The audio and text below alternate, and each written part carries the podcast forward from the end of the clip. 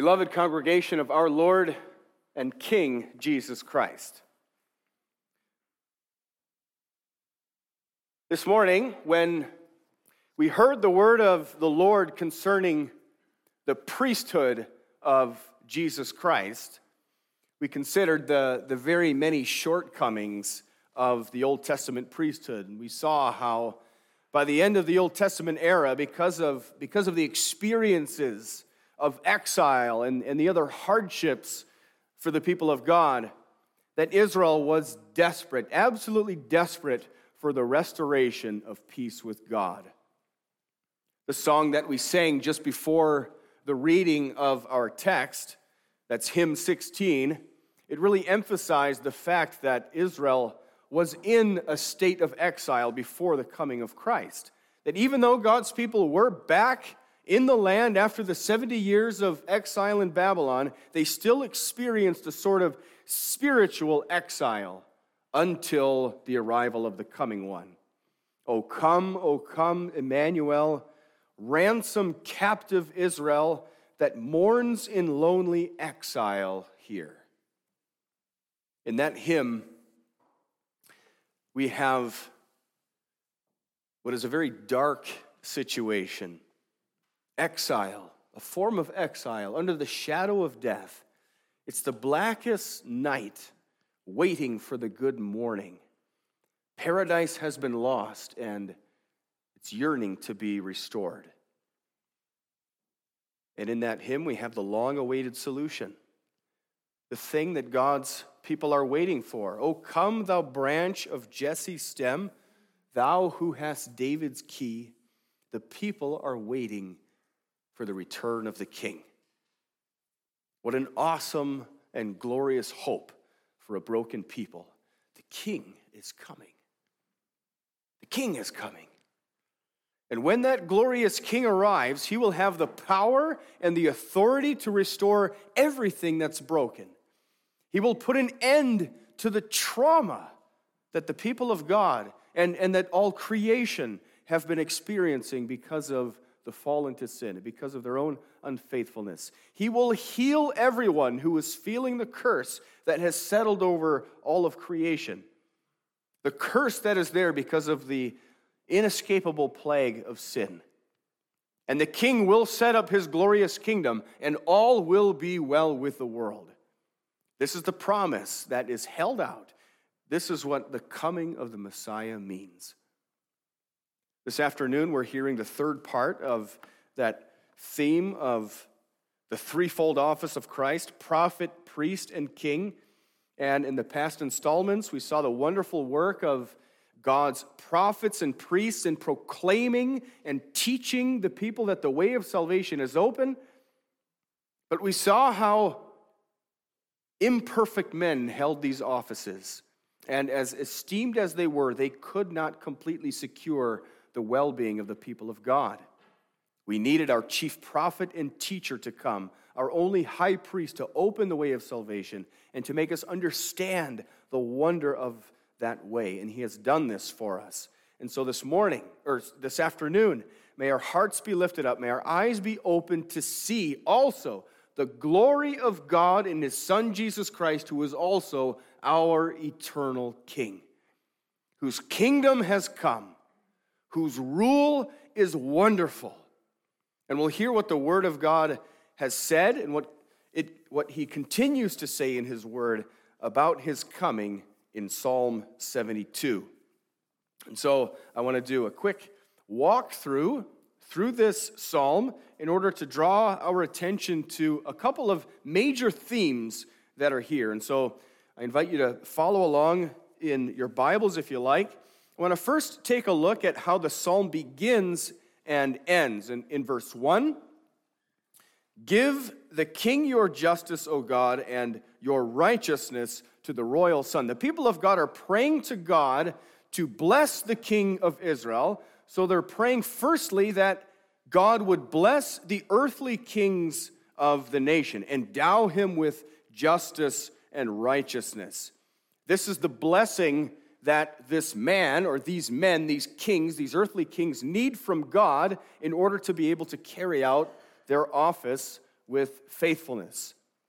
And then we have this middle section, which is the outworking of that justice and righteousness. This is the expectation that God will bring about those blessings. And then afterward, after that middle section that describes what life in the kingdom of God looks like, the song closes with this marvelous doxology Praise be the Lord God, the God of Israel, who alone does marvelous deeds. This is verse 18.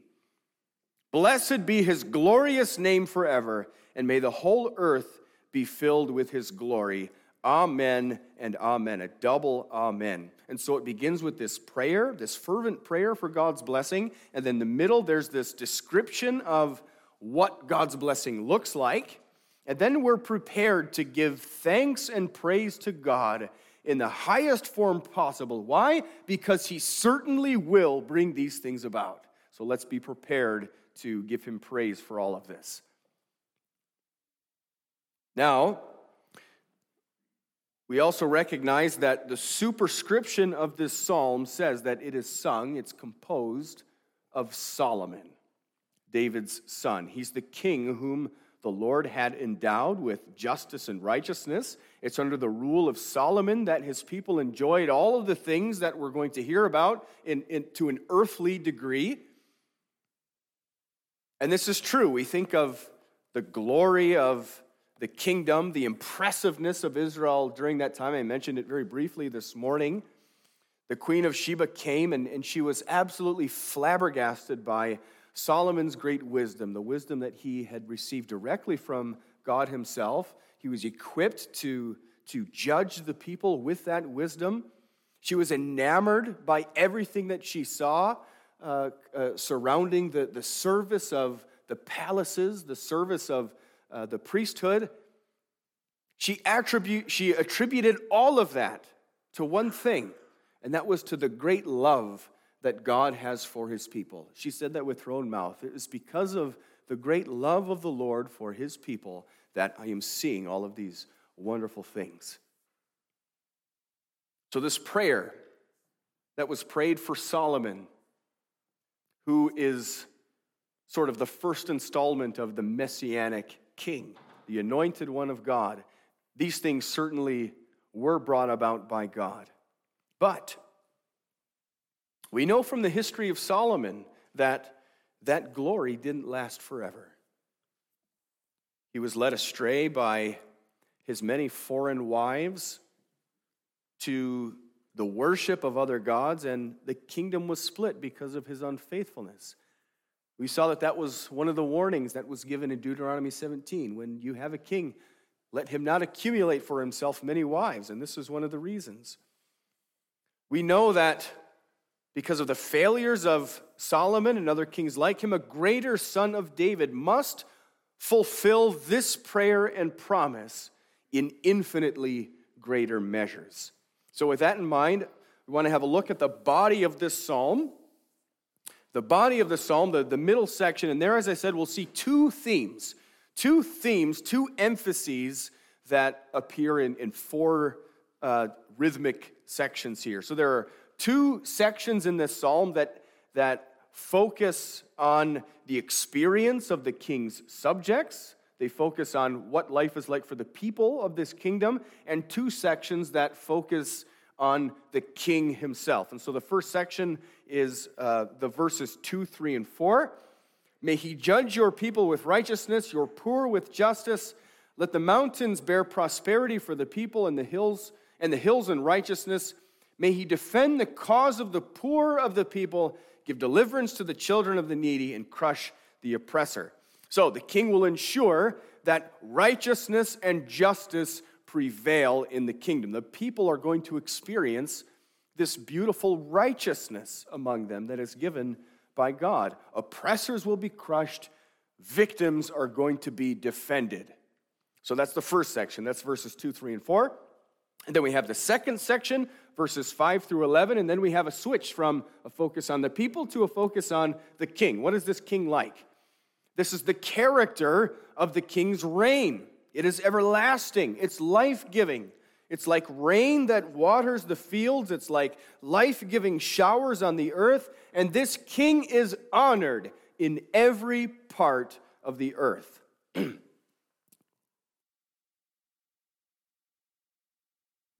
After that, we have the third section, and this is a, a, a, turn back, so it's sort of rhythmic. First the people, then the king, and now we're looking at the people again. Verses 12, 13, and 14, we turn again to see more blessings for the people of God. Again, the needy are delivered, the weak receive compassion, and the king rescues everyone who is in trouble. What a life this is! It's a society of, of justice. This is what every culture of the world dreams for and wishes for and seeks uh, so strongly to bring about. And then finally, we have the fourth section, verses 15, 16, and 17. Back to our focus on the king. Long live the king. Let everyone praise and bless his name. All nations are blessed by him, and he is blessed, or he is exalted. His name is magnified. So, two sections that focus on the well being of the people, the great blessing for the people of God who live in such a wonderful kingdom, and two sections that focus on this glorious king, the one who rules. So we first examine the, the two sections that focus on these blessings for the people. What wonderful words of comfort.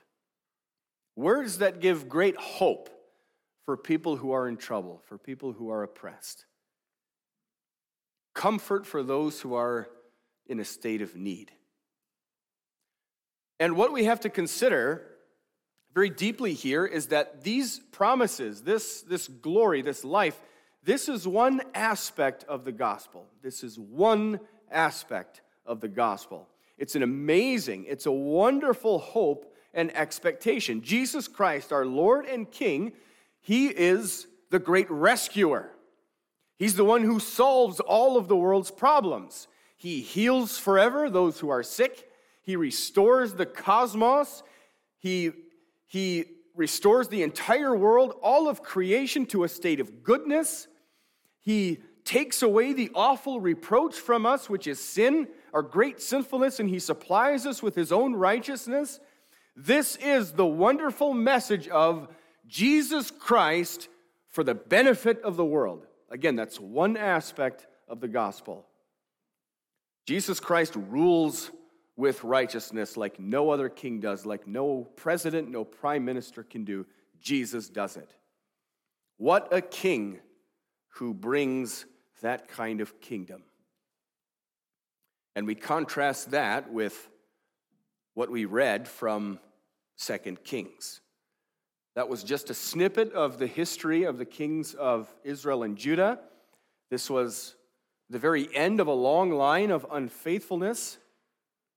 We have a similar recording in 2 Kings chapter 17. So this was uh, the, the, the, these were the final kings of the kingdom of Judah right before they went into captivity and God judged them for their unfaithfulness. And in 2 Kings 17, we have sort of a parallel to that, and that's uh, the, the, the record of the kings of Israel, the northern kingdom, and the reason that God sent them off into Assyrian captivity.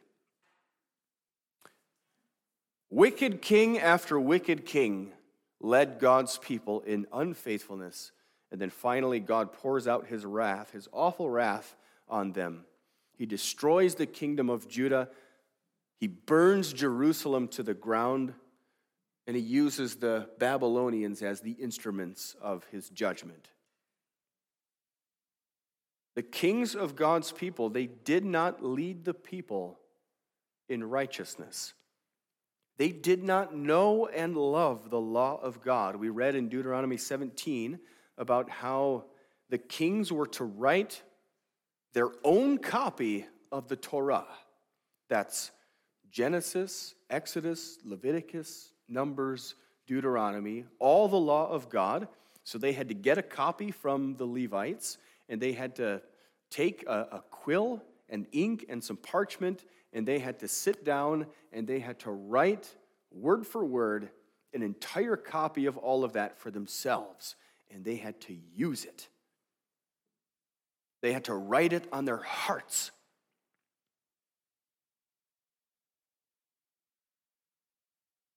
These kings didn't do that. These kings did not marvel at the goodness of God in His Word. They didn't make sure that they knew His will. They didn't ensure that the people followed God's will. If they did, then that would have led to a kingdom that certainly enjoyed the blessings of God, but they rejected it. Instead of righteousness and justice that is so impressive and wonderful to see, the kind of kingdom that would have been such a shining jewel for all of the nations around them to take note, notice of. Instead of that, they, they trampled on the poor, they trampled on the needy, they polluted the worship of God, and God finally spat them out. In contrast to those kings who failed so terribly, kings who brought this dark state of exile, who, because of their own moral failures, because of their godless character, brought the people to a state where they cried out for help. Here in this psalm, we have the glorious character of our King, Jesus Christ, the one that God's people were waiting for, the one who would be born and deliver them from this exile. So, the great message of the gospel is that Jesus rules perfectly. The great message of the gospel is that everything that's wrong with the world will be made right. That his kingdom is an everlasting kingdom, it's a perfect kingdom. That we have a future where every evil is wiped away, where there is no unrighteousness, only perfect justice that Jesus completely restores the world. We live now and we will live forever in a Psalm 72 kingdom. Jesus rules for the benefit of the world. That's one aspect, as I said, of the message of the gospel Jesus Christ for the world, the one who heals and restores the world, but it's bigger than that. The story of the Bible is bigger than that. It's not just what we get from Him, it's not just the benefits that we receive from God. But the great message of the gospel is the revealing of the most beautiful and loving and compassionate and good King. That's a greater message of the gospel. The gospel is the shining brightness of the Son of God. Long live the King, and may we bless his name forever. And this is the most wonderful thing about this God has bound those two aspects together. On the one hand, Jesus Christ for the world, and on the other hand, all the world for him, for his glory. So that the greatest glory and honor of God is exactly the, the how and the why Christ is exalted. He is exalted because of what the whole story of the Bible is moving toward. The, this glorious God made man, that's God incarnate, he is saving his people from certain destruction. And listen to this he is bringing them into an unimaginable, glorious state of unity with himself. Christ for the world and the world for Christ. And it all comes together in this beautiful unity between Christ and his church.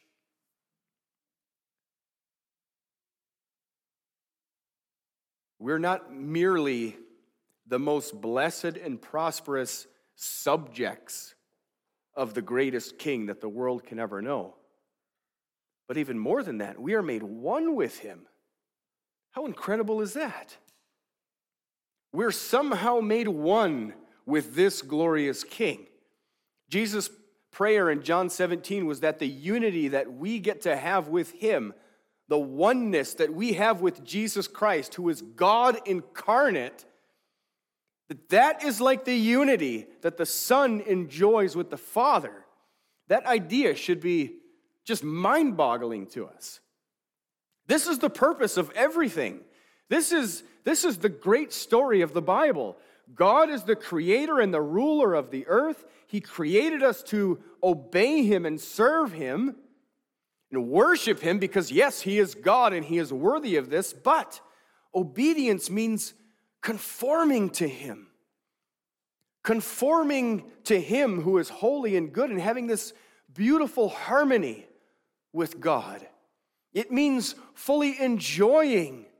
So, not just submitting to God, but enjoying His goodness and His most intimate presence forever and ever. That's what His rule looks like. We are brought intimately near to Him so that body and soul, we are just captivated by His awe inspiring majesty. We are utterly stunned by the kind of love that He would show us. He demonstrates His love in the way that He saves us and brings us to Himself. And He gives us this unspeakable gift of unity with Him. This is His great glory. That's, that's the big revealing of the glory of God. That He has taken people who, who shouldn't have anything to do with Him and brings us into perfect unity with Himself. That's the gospel. That is His eternal praise. The church is rescued and restored, and it's brought to this state of blessedness. This is the exaltation and the magnification, like the, the enlarging of, of the name of God. This has always been the great purpose of God, the great revealing of the glory of God through his Son. We, we can read that in Ephesians chapter 1. There's this revealing of, of the eternal purposes of God that he purposed in Christ before the foundations of the world. And at the end, there, so, so the whole purpose of this is the glory of, of the Son of God. And the conclusion of that, verses 20 through 22, he raised Christ from the dead. He seated him at his right hand in the heavenly realms, far above all rule and authority, power and dominion, above every name that is invoked, not only in the present age, but also in the one to come. And God placed all things under his feet and appointed him to be head over everything. Listen to this for the church So he's exalting his son, but it's not just for that. He's exalting his son for the church, which is his body, the fullness of him who fills everything in every way. God's purpose. How wonderful is that? God's purpose, the great goal of all of this, is that Jesus Christ would be lifted up higher than anything else, and then that he and his bride, the church, are given to each other in love, in unity. What a story! There's no story like it. That's what it means to live in the Psalm 72 kingdom.